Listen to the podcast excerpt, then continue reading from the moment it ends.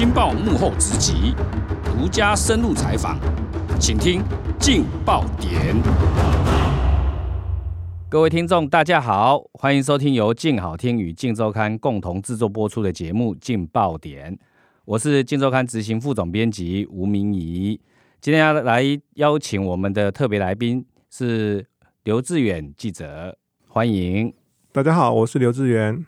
今天跟刘志远要讨论的是有关石木清案的后续。现在哈，因为监察院哦上个礼拜去行政院巡查，苏奎苏贞昌院长听完之后哈，下令一定要彻查这个案子。是经过我们的刘志远哈深入的追查，又挖掘到更多的内幕，而且这些内幕啊非常的惊人。听说有两百多人跟欧茂忠这个富商是有饮宴呐或不当的往来，哇，这个这个内幕挖出来的话，应该会震惊整个司法界。我们来听听刘志远怎么说。是，他其实他是官司产生啊，那他官司产生，他就急于是想要从这个官司当中脱身。那主要他是欠了巴黎银行三亿台币的一个钱。那他从多年前就跟这些人往来，那往来了一阵子以后呢，他的三亿元这个案子，陆陆续续，不管是在刑事或民事的官司上，他都得到了，等于是说大获全胜。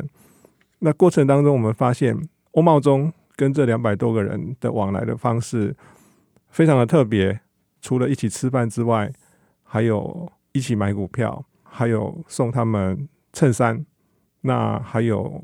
帮他们去处理一些生活上的大小事。听说哈，这二十七本欧茂中的笔记本非常精彩，是记的内容哈很详尽，而且哈里面不管是人、食或者是哪个餐厅都非常的清楚。可不可以跟我们分享一下，他到底都记得哪些东西呀？是听说笔记本记载的就是跟他一起吃饭的法院院长、检察署检察官、检察长，还有将军、警界高层，还有政界人士。那他还会在笔记本上面注记，说是讨论案情。被他记到的名字里面，目前比较有名的是惩戒法院的法官洪家斌，还有已经退休的工程会委员长石木清。当然，名字还有很多。更特别的是，他有记载说，在某一次的参会里面，他抢着付钱，也记载的是他喝到大醉，他还会注明说大醉不应该。哇，这大醉不应该的意义是什么？是觉得说喝醉了得罪了院长，官司会不会就这样输了吗？呃，这这不得而知的，但可以看得出，就是说他在笔记本里面居细靡遗的记载，那应该可信度都是非常高的。这是我看过哈，一般人不太会把这么多的东西记在笔记本里面。是啊，他怎么会有这么的让人家觉得非常异常？把所有的不管饮宴的宴客的所有的名单写进去。我们来回顾一下哈，这个石木清案为什么会爆发？原因就是因为当时有被检举到廉政署立案，其实他们后来报请了北检来指挥侦办哈，整个案子办了很久，办了很长一段时间，是也去搜索过了，也查扣了这二十七本的欧茂中的笔记，因为查不到有刑事犯罪，所以他们就移请了司法院来查处。那司法院当然就觉得这里面情节比较严重的石木清可能有涉及到一些行政上面的不当的行为。是我们这个案子从二零一九年是就开始查，是一路查，是慢慢的把一些整个真相慢慢浮现。是你可以讲一下当时我们怎么样把这些案子的内幕一一把它追查出来的吗？是。《镜周刊》追查这个案子很久，我们第一次是在二零一九年写这个案子，当时只写到就是说，工程会的委员长石木清他跟欧茂忠买股票赚了上千万，然后他辞职了。那我们持续追查了以后，发现其实在这个案子当中卷进去的司法官、警察、调查员，还有相关的涉案人有高达两百多个人。那其中比较特别的是。欧茂忠他为了他自己公司的三亿元的债务呢，找上了之前台南地检署的检察长方万富、检察官屈宏玉，经由这样子的一个过程当中，他在官司当中免除了这个债务。等于我们一开始在追的时候，哈，是只有石木清是一个人，是而且当时北检把案子签结以后，是。结案以后，是。移送给了司法院。是。那我们只在外观看到，哎，石木清突然辞职，是。外界都不知道为了什么，是。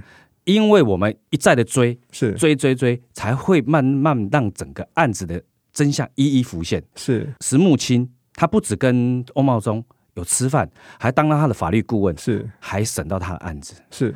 这是比较严重的部分。是。结果我们现在发现，原来连检察长方万富还有承办的检察官也是他的好朋友，是。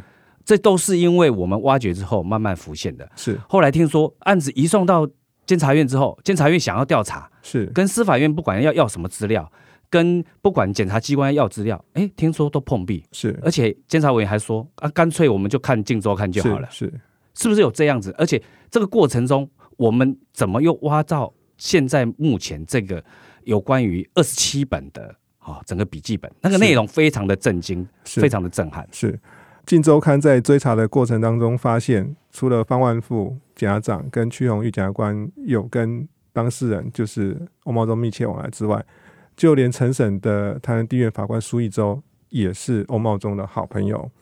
那我们进一步追查了以后，发现他们不止一起吃饭，一起讨论案情。那方万富、屈宏玉还买了欧茂中的股票。接着就这个案子到了监察院了以后呢，就是监察院要向司法院等相关机关就是调阅一些资料，都拿不到很完整的资料，所以监察委员屈永玉他曾经说，我们都拿不到，就监察院都拿不到资料，不如这些单位送一本《镜周刊》来会比较清楚。这过程当中，其实像欧茂中追偿这三亿元的银行员，巴黎银行的银行员朱清恩，其实承受很大的压力啊。他除了被判有罪之外，他也被求偿。那在审理的过程当中，他就过世了。那我们发现，就是他过世了以后呢，这个富商还是没有放弃对他的追杀，他转而向他两个，一个八岁，一个九岁的小女儿提告，要这两个小女儿还他五亿元。那让这两个小女儿在父亲刚过世没多久，还要面临这么巨大的一个诉讼的压力。那我们看到过过了这么多年了，就是说朱庆恩的家属，即便是在监察院有对这个事情有提出弹劾跟一些让真相浮现的一个调查，但是他们还是不愿意出来要求政府还他们一个清白或公道，因为他们当年受的伤害实在是太大。那当时他去检举，就是去自首的这个方万富跟屈荣玉检察官，后来也都有跟欧茂忠买股票，哇，这个完全有利害上的关系。是这个，如果当时来办的话，是或许还有可能涉嫌到贪渎的问题。是是，但是因为时效也已经有对点过了都十几二十年的钱，那现在监察院能够做什么？是对这些失职的高官、是司法官是。还能够做什么？呃，监察院他就是针对石木清，他已经提起弹劾，可是他针对方万富还有其他检察官的部分，也可能因为时效的关系，他没有办法去做任何的一个追究。但是在十二月二十八号的时候，监察委员到行政院去巡查，有提到这件事情。那某种程度就是说，让这件事情当年的这些离谱夸张的过程能够呈现出来。当中有一些法官还是现任的法官啊，可以去追究他们的，比如说看能不能追回他们的退休金。好像有一个现在唯一还在职的，是是就是惩戒法院的是法官嘛。哈是是，那他的情况是怎么一回事？他是目前惩戒法院的法官叫洪家斌，那他是当年有跟富商欧茂忠一起讨论他三亿元台币这个债务的官司。